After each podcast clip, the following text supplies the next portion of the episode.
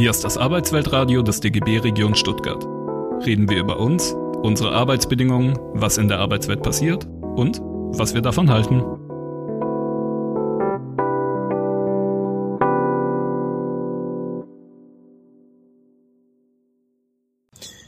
Ja, liebe Zuhörerinnen und Zuhörer, liebe Kolleginnen und Kollegen, willkommen heute zum Arbeitsweltradio Podcast zu einer Dokumentation, die keine Dokumentation ist. Wie ist dieser Widerspruch zu erklären?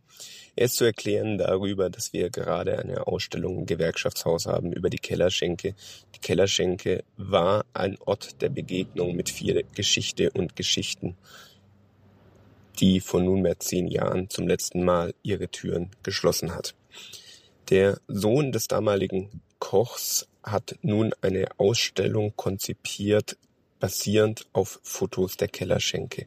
Diese Fotos sind allerdings für ihn nur Anlass, Anlass, sich mit der Kellerschenke zu beschäftigen, allerdings auch mit den Fotos selbst. Die Fotos selbst werden dabei betrachtet, losgelöst von dem unmittelbar Abbildenden, für was Fotos zumeist genommen werden, Sie sind nämlich zumindest zu einem großen Teil doppelt belichtet worden. Wer sich noch mit analogen Kameras auskennt, kennt das Phänomen, wenn aus Versehen zwei Fotos auf einem Bildabschnitt zusammengefügt wurden. So entstehen teils mehr, teils weniger surreale Situationen, die sich so in der Kellerschenke nie gefunden haben, die allerdings nun auf Fotos gebannt sind. Und dieser Metaebene verpflichtet, setzt sich der Künstler auseinander in seinem Vortrag und in seiner Ausstellung, ob und inwiefern diesen Bildern etwas Neues zu entnehmen ist, das überhaupt nicht aufgeht in dem, was die Kellerschenke einst war, sondern eine Eigenständigkeit gewinnt über die unabsichtliche Doppelung des Bildes und den daraus entstehenden neuen Darstellungen. Nun, wieso ist also die Aufnahme dieses Vortrags für sich genommen selbst eine Dokumentation, die keine ist? Weil auch hier eine neue Ebene eröffnet wird. Der Vortrag selbst verweist nämlich auf Bilder der Ausstellung und auch auf andere Fotos, die der Künstler zu seinem Vortrag mitbrachte, die per Beamer an die Wand geworfen sind und wie man der Dokumentation, die keine ist, entnehmen kann, immer wieder zu großer Heiterkeit im Publikum geführt haben. Nun standen wir vor der Frage, ob dieser Input, ob diese Vernissage, die sich mündlich auseinandersetzt mit Bildern, die gleichzeitig gezeigt sind, die also nur in der Kombination ihre volle Freude entfalten. Ob und inwiefern diese überhaupt tauglich ist für den Podcast, für ein Format, das nur zu hören ist, haben uns nun allerdings dafür entschieden, dennoch die Vernissage zu senden, im Wissen darum, dass es keine Dokumentation des Vortrags ist, dass die Illusion, man müsse nun Veranstaltungen nicht mehr besuchen, sondern könne sie dank digitalen Formaten einfach nachhören. Eben genau das ist eine Illusion, weil eine ganze Ebene verloren geht. Wie es allerdings so ist, geht nicht nur eine Ebene verloren. Es ist nicht nur, dass die Bilder nun fehlen, wer den Vortrag hört und während er es anhört, bitterlich daran denken muss, dass er die Veranstaltung selbst vielleicht nicht besuchen konnte oder versucht, wer dort war, im Geiste zu antizipieren, welche Bilder zu welchem Zeitpunkt eigentlich gezeigt wurden, um so zu rekonstruieren, wie der volle Vortrag damals vor wenigen Wochen eigentlich zu verstehen war. Nein, wie es so ist mit Abstraktion, wird nicht nur von etwas abstrahiert, sondern auch wohin abstrahiert. Es ist nicht nur ein Verlust, der über diese Dokumentation dokumentiert wird, die keine ist, sondern es ist auch eine Fokussierung hin auf das gesprochene Wort, das und jeder Zuhörer, jede Zuhörerin, die selbst den Vortrag besucht hat, kann dies am ehesten noch selbst überprüfen, auch eine neue Qualität gewinnt. Es ist eine neue Ebene, die aufgemacht wird, die das Wort des Künstlers würdigt und dessen Kraft in den Mittelpunkt stellt, auch da, wo die Bezugnahme auf die Bilder nicht mehr vorhanden ist, die also eine Eigenständigkeit der Worte hier erzeugt, die so nicht beabsichtigt war, allerdings durchaus ihren Reiz entfalten kann. Das Unbeabsichtigte dieser Fokussierung deckt sich dabei mit dem Vortrag selbst, der das surreale Moment der Fotos aufgreift, das ebenfalls vom Vater des Künstlers, der die Fotos gemacht und doppelt belichtete, unbeabsichtigt ein Kunstwerk schuf, das von seinem Sohn aufgegriffen ist und wenn auch bescheidener der Ansatz des Podcasts, so doch hier eine interessante Doppelung stattfindet, weil auch nun dieses Hörerlebnis ein Stück weit ein Zugang zu dem Werk schafft, der vom Künstler selbst so gar nicht beabsichtigt war, weil er in Komposition mit den Bildern etwas schuf, was nun in reinem Anhören, in dem reinen Podcast-Format, so hoffen wir zumindest eine neue Qualität gewinnt. Und mit diesen Worten möchte ich nur noch darauf hinweisen, dass die Ausstellung noch bis in den Dezember im Gewerkschaftshaus zu besuchen ist. Wer sich also dafür interessiert, wie die Fotos, die nun zumindest in Teilen besprochen werden, sich real ansehen, der sei herzlichst eingeladen in das Willy Bleicher Haus in Stuttgart. Viel Spaß nun bei der Dokumentation, die keine ist.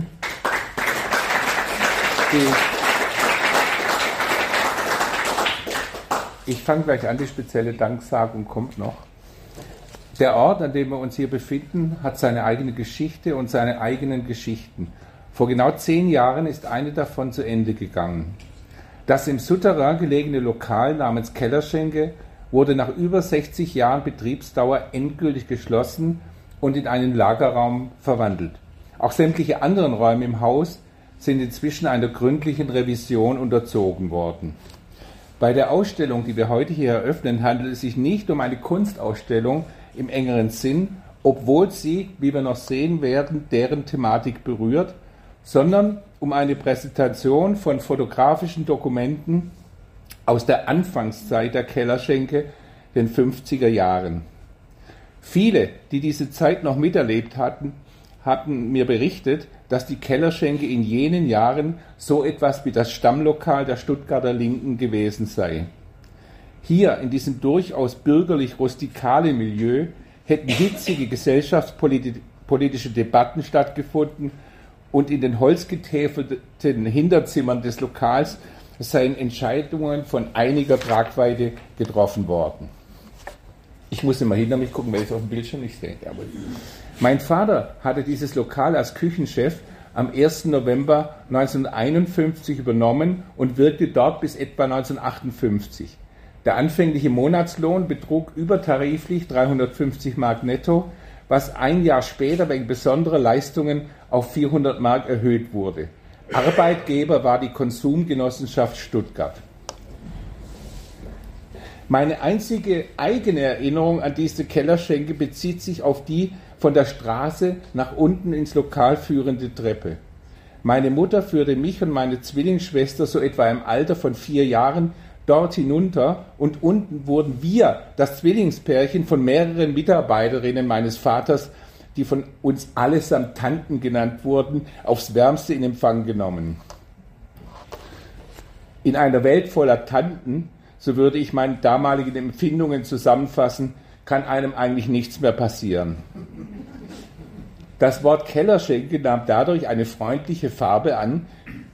Über die Vorstellung eines dunklen und unheimlichen Kellers triumphierte das an Weihnachten und Geburtstage erinnernde Schenken.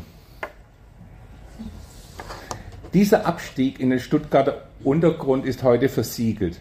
Von der Kellerschenke sind nur noch die mit dekorativen Motiven gestalteten Souterrainfenster übrig. Eine Wiedereröffnung scheint nicht geplant zu sein. Umso mehr freue ich mich, hier einige fotografische Spuren dieses dahin geschwundenen Ortes präsentieren zu können. Nur wenige der auf den Fotos abgebildeten Personen werden noch am Leben sein und könnten etwas zu ihnen erzählen.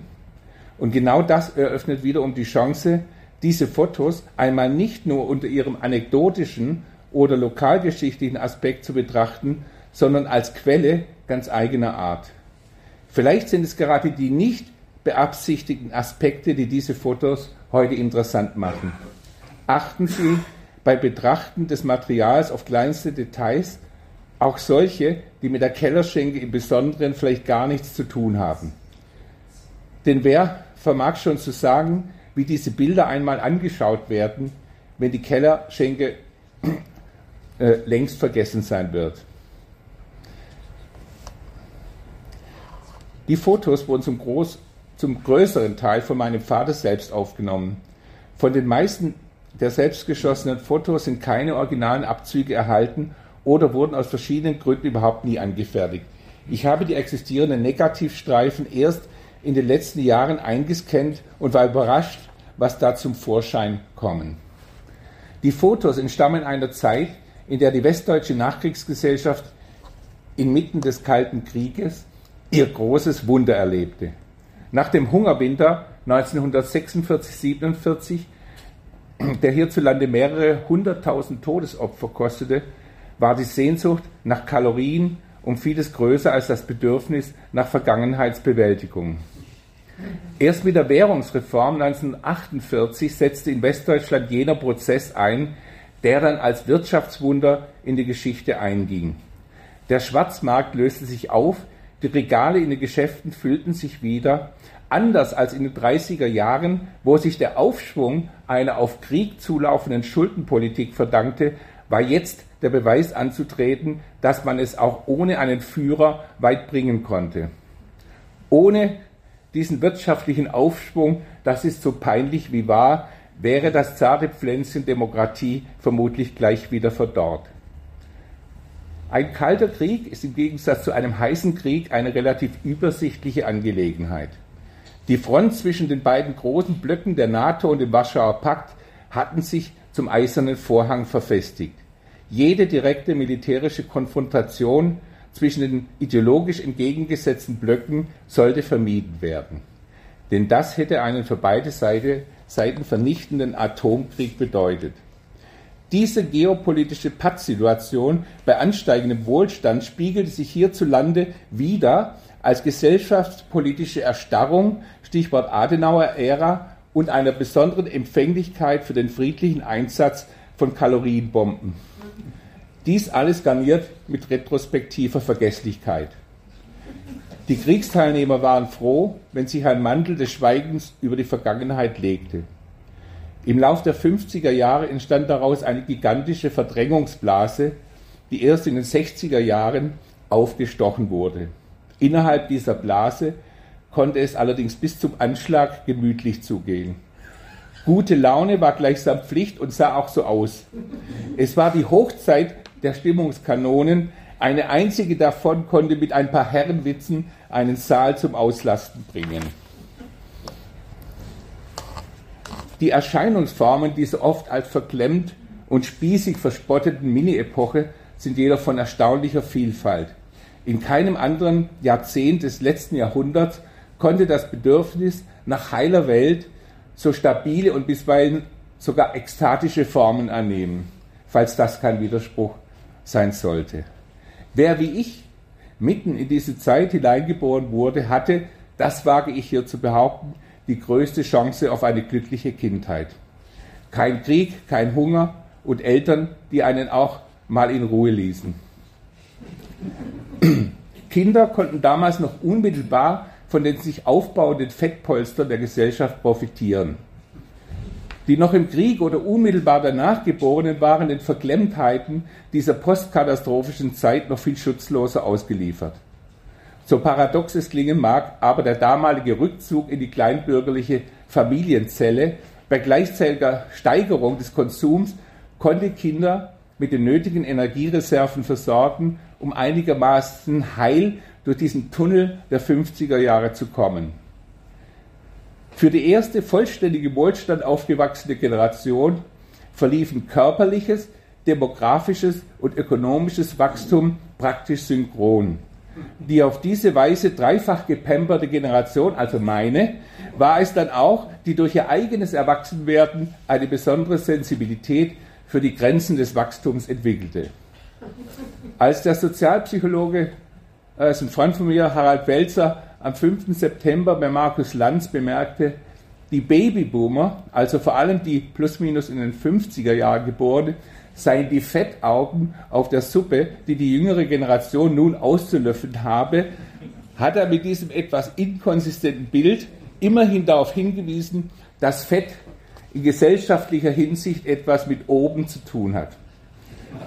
Offen bei diesem Suppenvergleich bleibt allerdings, ob die jüngere Generation beim Auslöffeln der Suppe in diesen Fettaugen nicht in allererster Linie ihre persönliche Erbschaft erkennen und nur diese abschöpfen würde.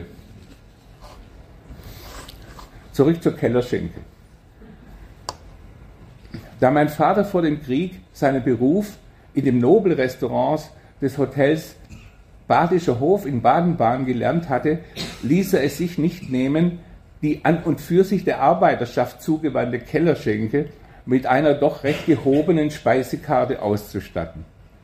Seine Auffassung von Sozialdemokratie war, dass gerade die Leute, die hart arbeiteten oder sich wie die Gewerkschaftsfunktionäre diesen hart arbeitenden Menschen verpflichtet fühlen, es vor allem anderen verdient hätten, in den Genuss der hochentwickelten Kochkunst zu kommen, ohne deshalb aufs Bewährte verzichten zu müssen. Also keinen mit Petersilie getarnten Kantinenfraß, aber auch keine Amselzungen mit Kaviarhäubchen auf Blattgoldsalat, sondern alles, was einen zwischen Wurstsalat, Kaiserschmarrn und Filetbesteak à la Meier so einfallen kann. Gediegene Hausmannskost also mit der Tendenz zum Bestmöglichen. Motto, eine schwäbische Hirnsuppe braucht sich vor einer französischen Zwiebelsuppe nicht zu verstecken. Sie können sich auf den Speisekartenentwürfen meines Vaters davon überzeugen, dass zwischen oben und unten seltsame Fusionen möglich sind, beziehungsweise dass der Klassenkampf auch in der Küche beginnen kann. Was Sie hier sehen, fand aber nicht in den Räumen der Kellerschenke statt, sondern ein paar Stockwerke weiter oben. Im Fest- oder Versammlungssaal des Stuttgarter Gewerkschaftshauses demonstriert der Küchenchef vor einem lernbegierigen, zum größten Teil weiblichen Publikum aus der Generation der Trümmerfrauen die fast schon vergessene Wahrheit des Satzes, das Auge ist immer mit. Diese Wahrheit trifft jetzt auf eine aufnahmebereite, allem Luxuriösen entwöhnte Öffentlichkeit. Nach all den Grobheiten und Unappetitlichkeiten der Kriegs- und Nachkriegsjahre kommt es jetzt darauf an, die Liebe zum Detail wieder zu erwecken. Der Magen erweist sich dabei weiterhin als verlässliche Adresse, das Auge als dessen Vorkoster. Eine winzige Prise Salz mit der linken Hand wie absichtslos übers Arrangierte gestreut, verrät den an der Vollendung seines Werks interessierten Künstler während die rechte, die eigentliche Arbeitshand, die wenige Jahre zuvor noch Bomben ausgelöst hatte, seltsamerweise im weißen Kittel verborgen bleibt. Dieser weiße Kittel ist übrigens neben anderen Relikten aus der Kellerschicken Zeit draußen in der Wandvitrine zu besichtigen, im Original.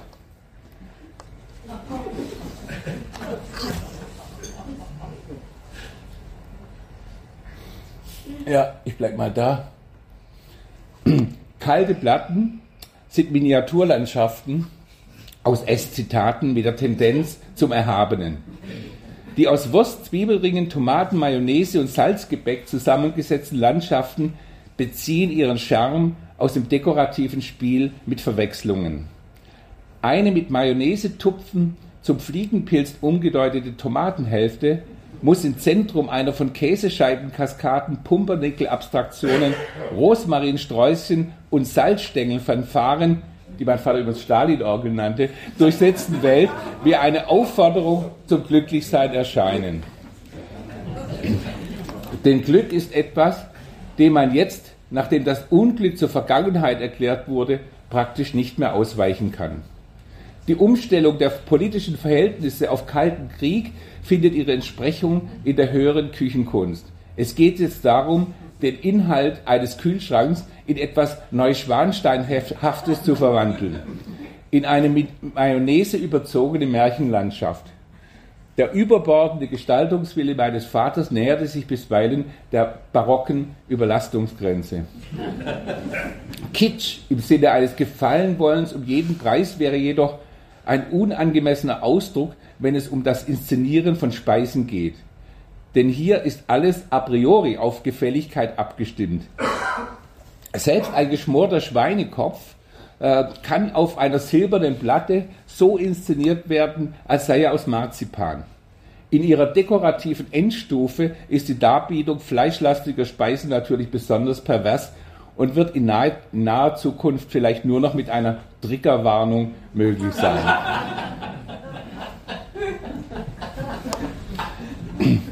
Auf diese Aufnahme führt mein Vater vor, wie man eine geköpfte und ausgehöhlte Ananas mit einer Ananas-Sahne-Creme füllen kann.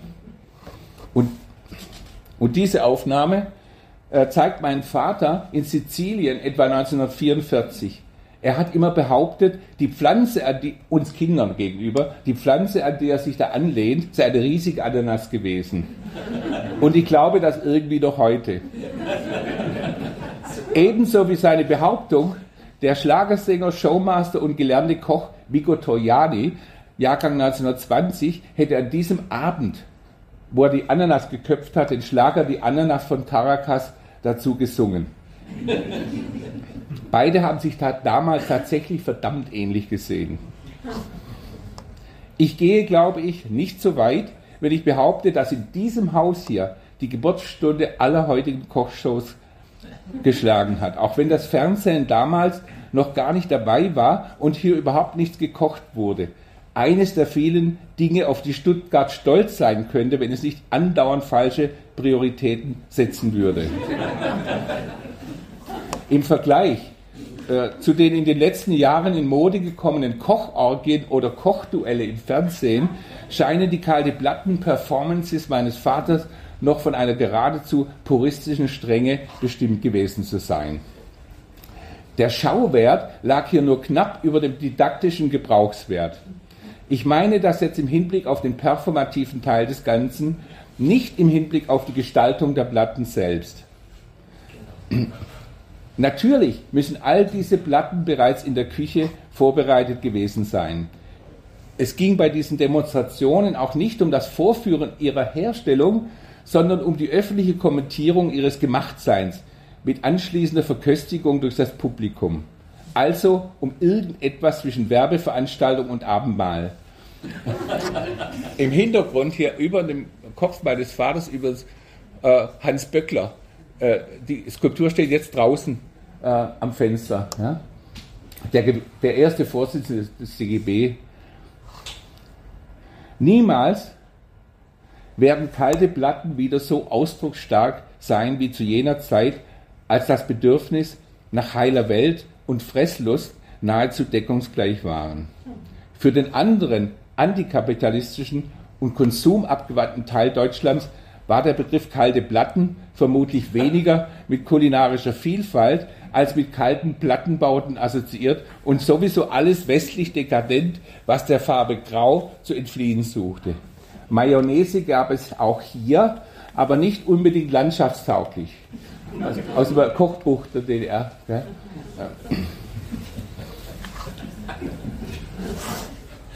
Während des Krieges war mein Vater viel in der Welt herumgekommen.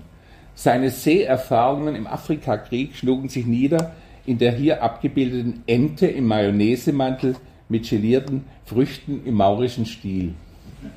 Ein Kunstwerk, für das ihm die Medaille des Hotel- und Gaststättenverbandes verliehen wurde. Die erste Auszeichnung für hervorragende Leistungen seit dem Krieg. Ich darf hier noch äh, hinzufügen, dass mein Vater diesen Orden oder diese Plakette vom Hotel Gaststätten neben seine Kriegsorden gehängt hat. Also EK1, EK2, das Frierfleisch, äh, äh, Winterschlacht im Osten. Ne? Diese Ente im Mayonnaise-Mantel nahm in unserem Fotoalbum eine ganze Seite ein.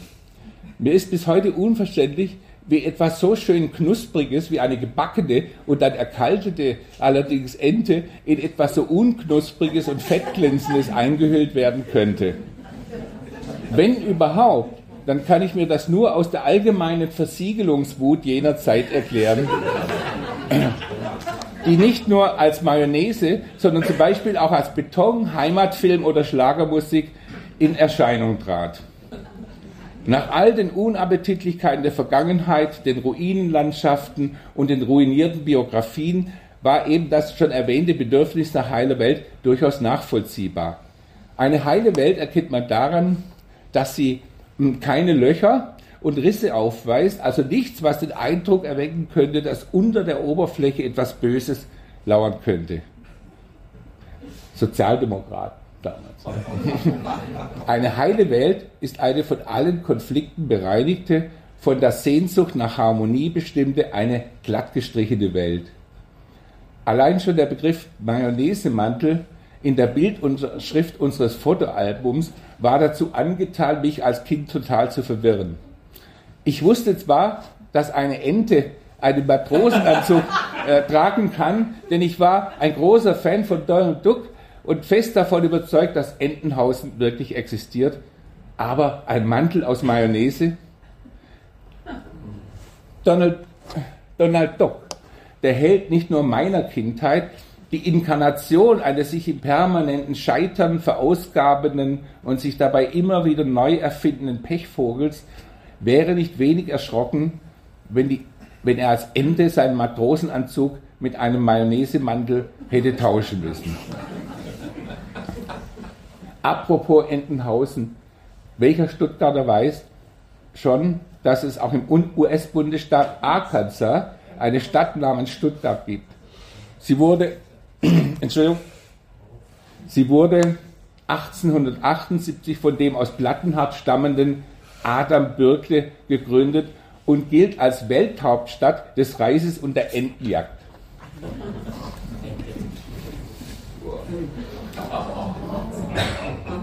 Hobbyschützen lauern in Wassernähe, um den Himmel von allem zu reinigen, was einfach so rumfliegt, obwohl es essbar ist. Also nur das noch zum Dekorationstrieb. Und seine Kehrseiten. Achten Sie unten links.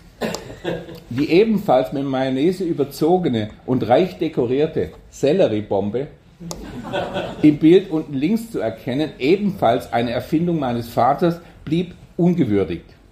Obwohl sie noch deutlicher zum Ausdruck bringt, was die Idee der Verdichtung bewirken kann, wenn sie in professionelle Hände gerät.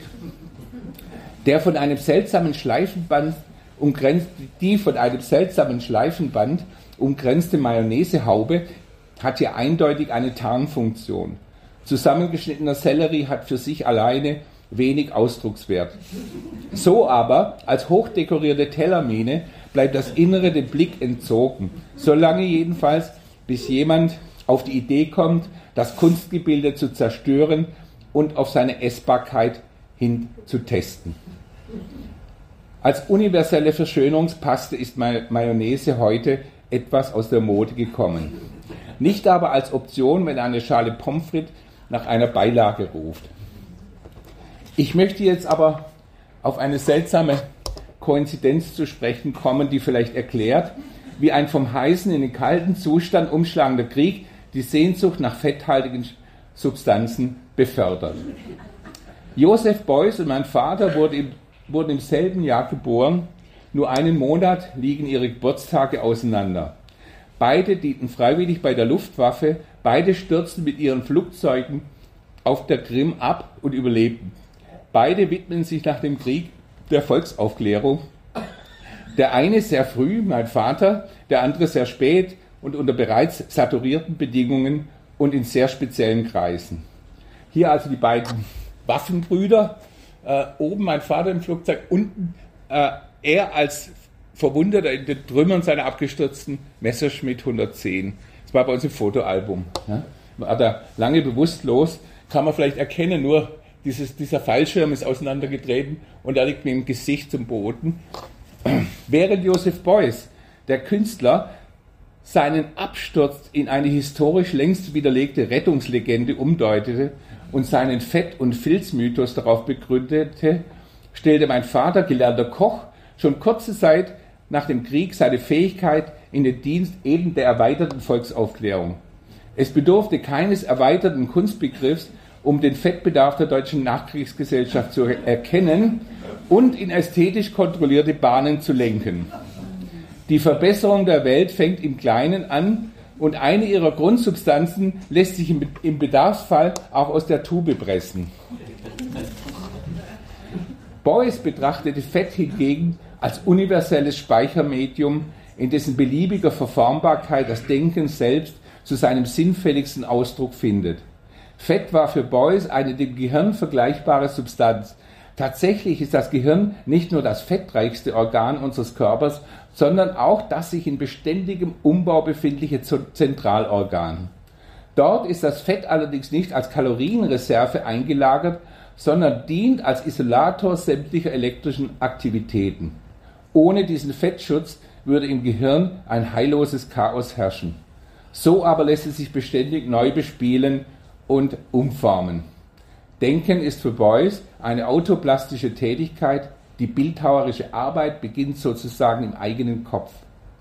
Da Kunst aber eine kommunikative Tätigkeit, muss dieses Denken natürlich veräußert und in eine Materialsprache übersetzt werden. Und das sieht dann so aus.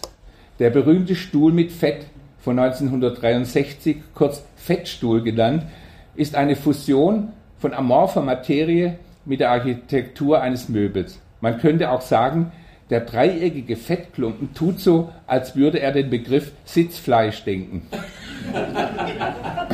Eine derartige, wie auch immer interpretierbare Skulptur ist natürlich nur auf dem Boden eines erweiterten Kunstbegriffs möglich.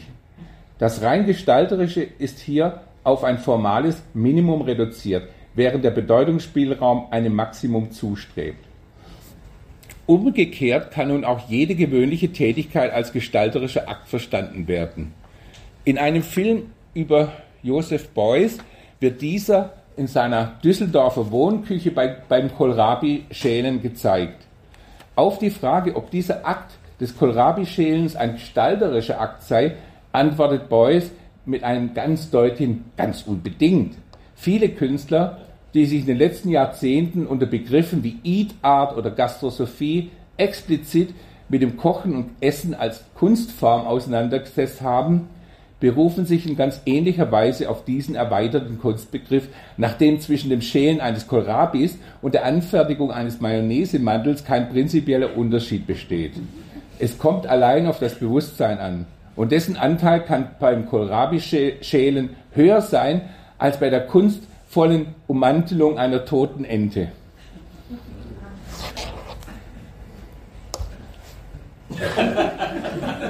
Wären sich Beuys und mein Vater je begegnet, hätten sie sich abgesehen vom Austausch von Kriegserinnerungen und Absturzerfahrungen vermutlich wenig bis gar nichts zu sagen gehabt. Zwischen einem professionellen Vertreter der Kochkunst und einem Künstlerkoch liegen Welten. Der Anblick einer Fettecke hätte mein Vater kaum in Begeisterung versetzen können, während umgekehrt Beuys eine noch so raffiniert gestaltete Mayonnaise-Landschaft wohl eindeutig dem Kitsch zugerechnet hätte. Die Frage wäre dennoch, wer hier eigentlich der wahre Künstler ist. Der mit der Kochmütze oder der mit dem Filzhut auf dem Kopf. Der Fettprophet oder der Mayonnaise-Designer. Der gelernte Koch, der sein Handwerk auf eine ästhetisch-kulinarische Spitze treiben konnte, oder der gelernte Bildhauer, der den Kunstbegriff so sehr erweiterte, dass im Prinzip alles Kunst und im Prinzip jeder ein Künstler sein kann.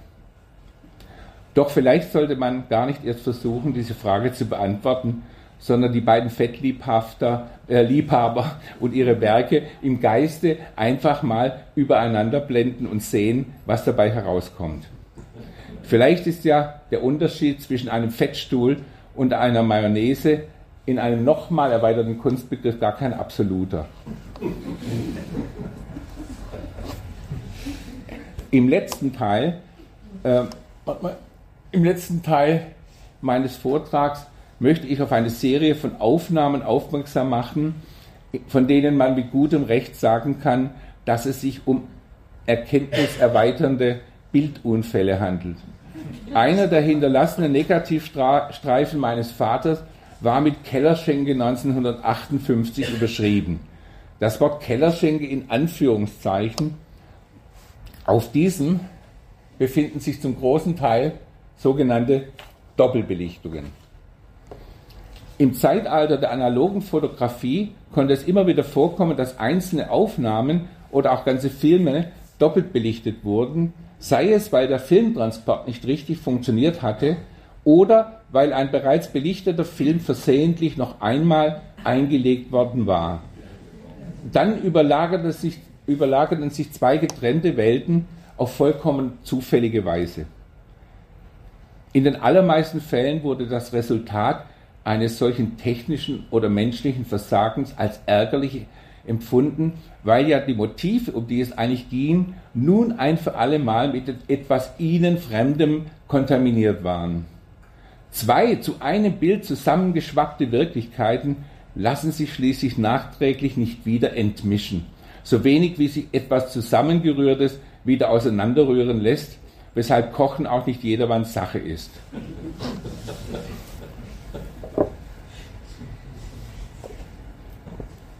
Der doppelt belichtete Film zeigt, wenn man sich die Mühe macht, ihn auf seine Ausgangsquellen hin zu überprüfen, zum einen eine nicht näher spezifizierbare Feierlichkeit in der Kellerschenke unten mit trinkenden, tanzenden und shakernden Gästen, zum anderen Auf Aufräum- und Reinigungsarbeiten in der zu diesem Lokal gehörenden und ziemlich verschmutzten Küche. Die adrett gekleideten, in Feierlaune befindlichen Gäste kommen so in unmittelbare Berührung mit den halb entkleideten Köchen, die im Wesentlichen Boden, Töpfe und Pfannen von Fettresten reinigen. Weil Doppelbelichtungen die Ordnung der Dinge in jedem Fall durcheinander bringen, kann, äh, wie zum Beispiel auf dem hier gezeigten Foto, eine ihrem Tischpartner amüsiert in die Augen schauende Frau ihre rechte Hand gleichzeitig in den eigenen Unterschenkel und in den nackten Oberschenkel eines gebückten und sie mehrfach durchdringenden Mannes krallen, der seinerseits mit hochgekrempelter Hose den Stiel eines, seines Schruppers in, in die behosten Oberschenkel des Brillenträgers stößt, sodass äh, diesem im nächsten Moment eigentlich die Zigarette aus der Hand fallen müsste, wiewohl es auf den ersten Blick so aussehen mag, als gehöre die Greifhand zu dem mit einer grazilen Armbanduhr geschmückten Frauenarm. Oder ein mit einem Gummischlauch bewaffneter Koch spritzt mitten durch die Oberkörper eines tanzenden Paares.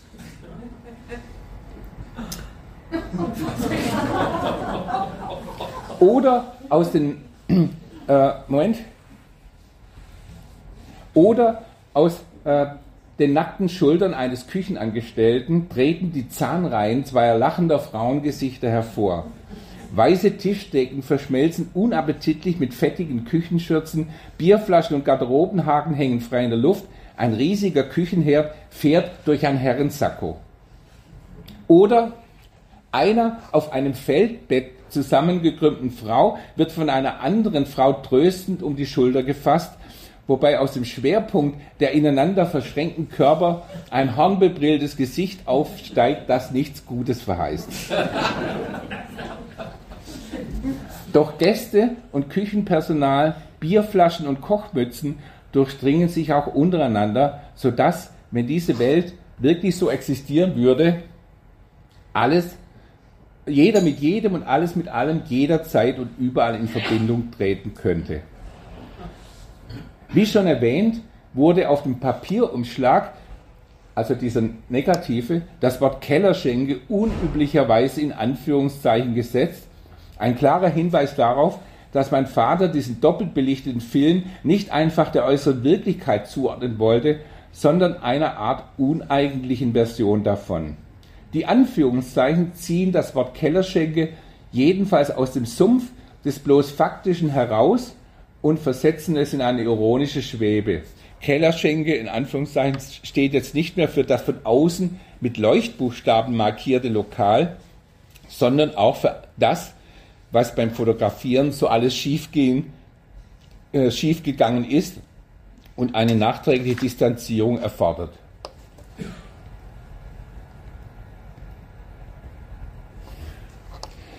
Doch vielleicht ist diese Doppelbelichtungsreihe gerade wegen dieser technischen Fehlleistung wirklichkeitshaltiger, als es jede der beiden Serien für sich alleine je hätte werden können. Die unbeabsichtigte Zusammenschau von Küchenschweiß und Partylaune, von Schuften und Schäkern scheint die Arbeitswelt als beständig zwischen zwei komplett unterschiedlichen Klimazonen, zwischen den rauen Kommandotönen im Küchentrakt und den alkoholgeschwängerten Sprechblasen in der Gästezone hin und her pendelnden Küchenchef genauer zu treffen als das, was in einer Werbebroschüre für Kochberufe oder in einem Familienalbum davon übrig geblieben wäre. In diesen Doppelbelichtungen, von denen aus nachvollziehbaren Gründen nie Papier exist Papierabzüge existierten, kommt diese Ausstellung der Wirklichkeit der Kellerschenke am nächsten. Diese zufällig entstandenen Aufnahmen, das wage ich zu prognostizieren, werden am wenigsten altern, eben weil sie keiner fotografischen und schon gar keiner künstlerischen Absicht entstammen. Zum Schluss möchte ich mich noch bei all jenen Personen bedanken, die außer meinen Eltern diese Ausstellung überhaupt erst ermöglicht haben. Bei Cornelia Sattelmacher und Wolfram Isele, die die Idee dieser Ausstellung engagiert aufgegriffen haben und auch bei der Hängung aktiv beteiligt waren, bei meinem Subkollegen Fotografen Jens Lünker, der wesentlichen Anteil an der Gestaltung der einzelnen Bildtafeln hatte, und bei Julia Friedrich, der Reli Religions, der Regionsgeschäftsführerin, äh, sorry, des DGB Stuttgart, äh, die auf freundlichste Weise ihren Schirm über der Sache ausgebreitet hat. Dank an alle, die gekommen sind. Das könnte ich so sagen im Gewerkschaftshaus. Sie sind jetzt entlassen. Ja, so, Vielen Dank.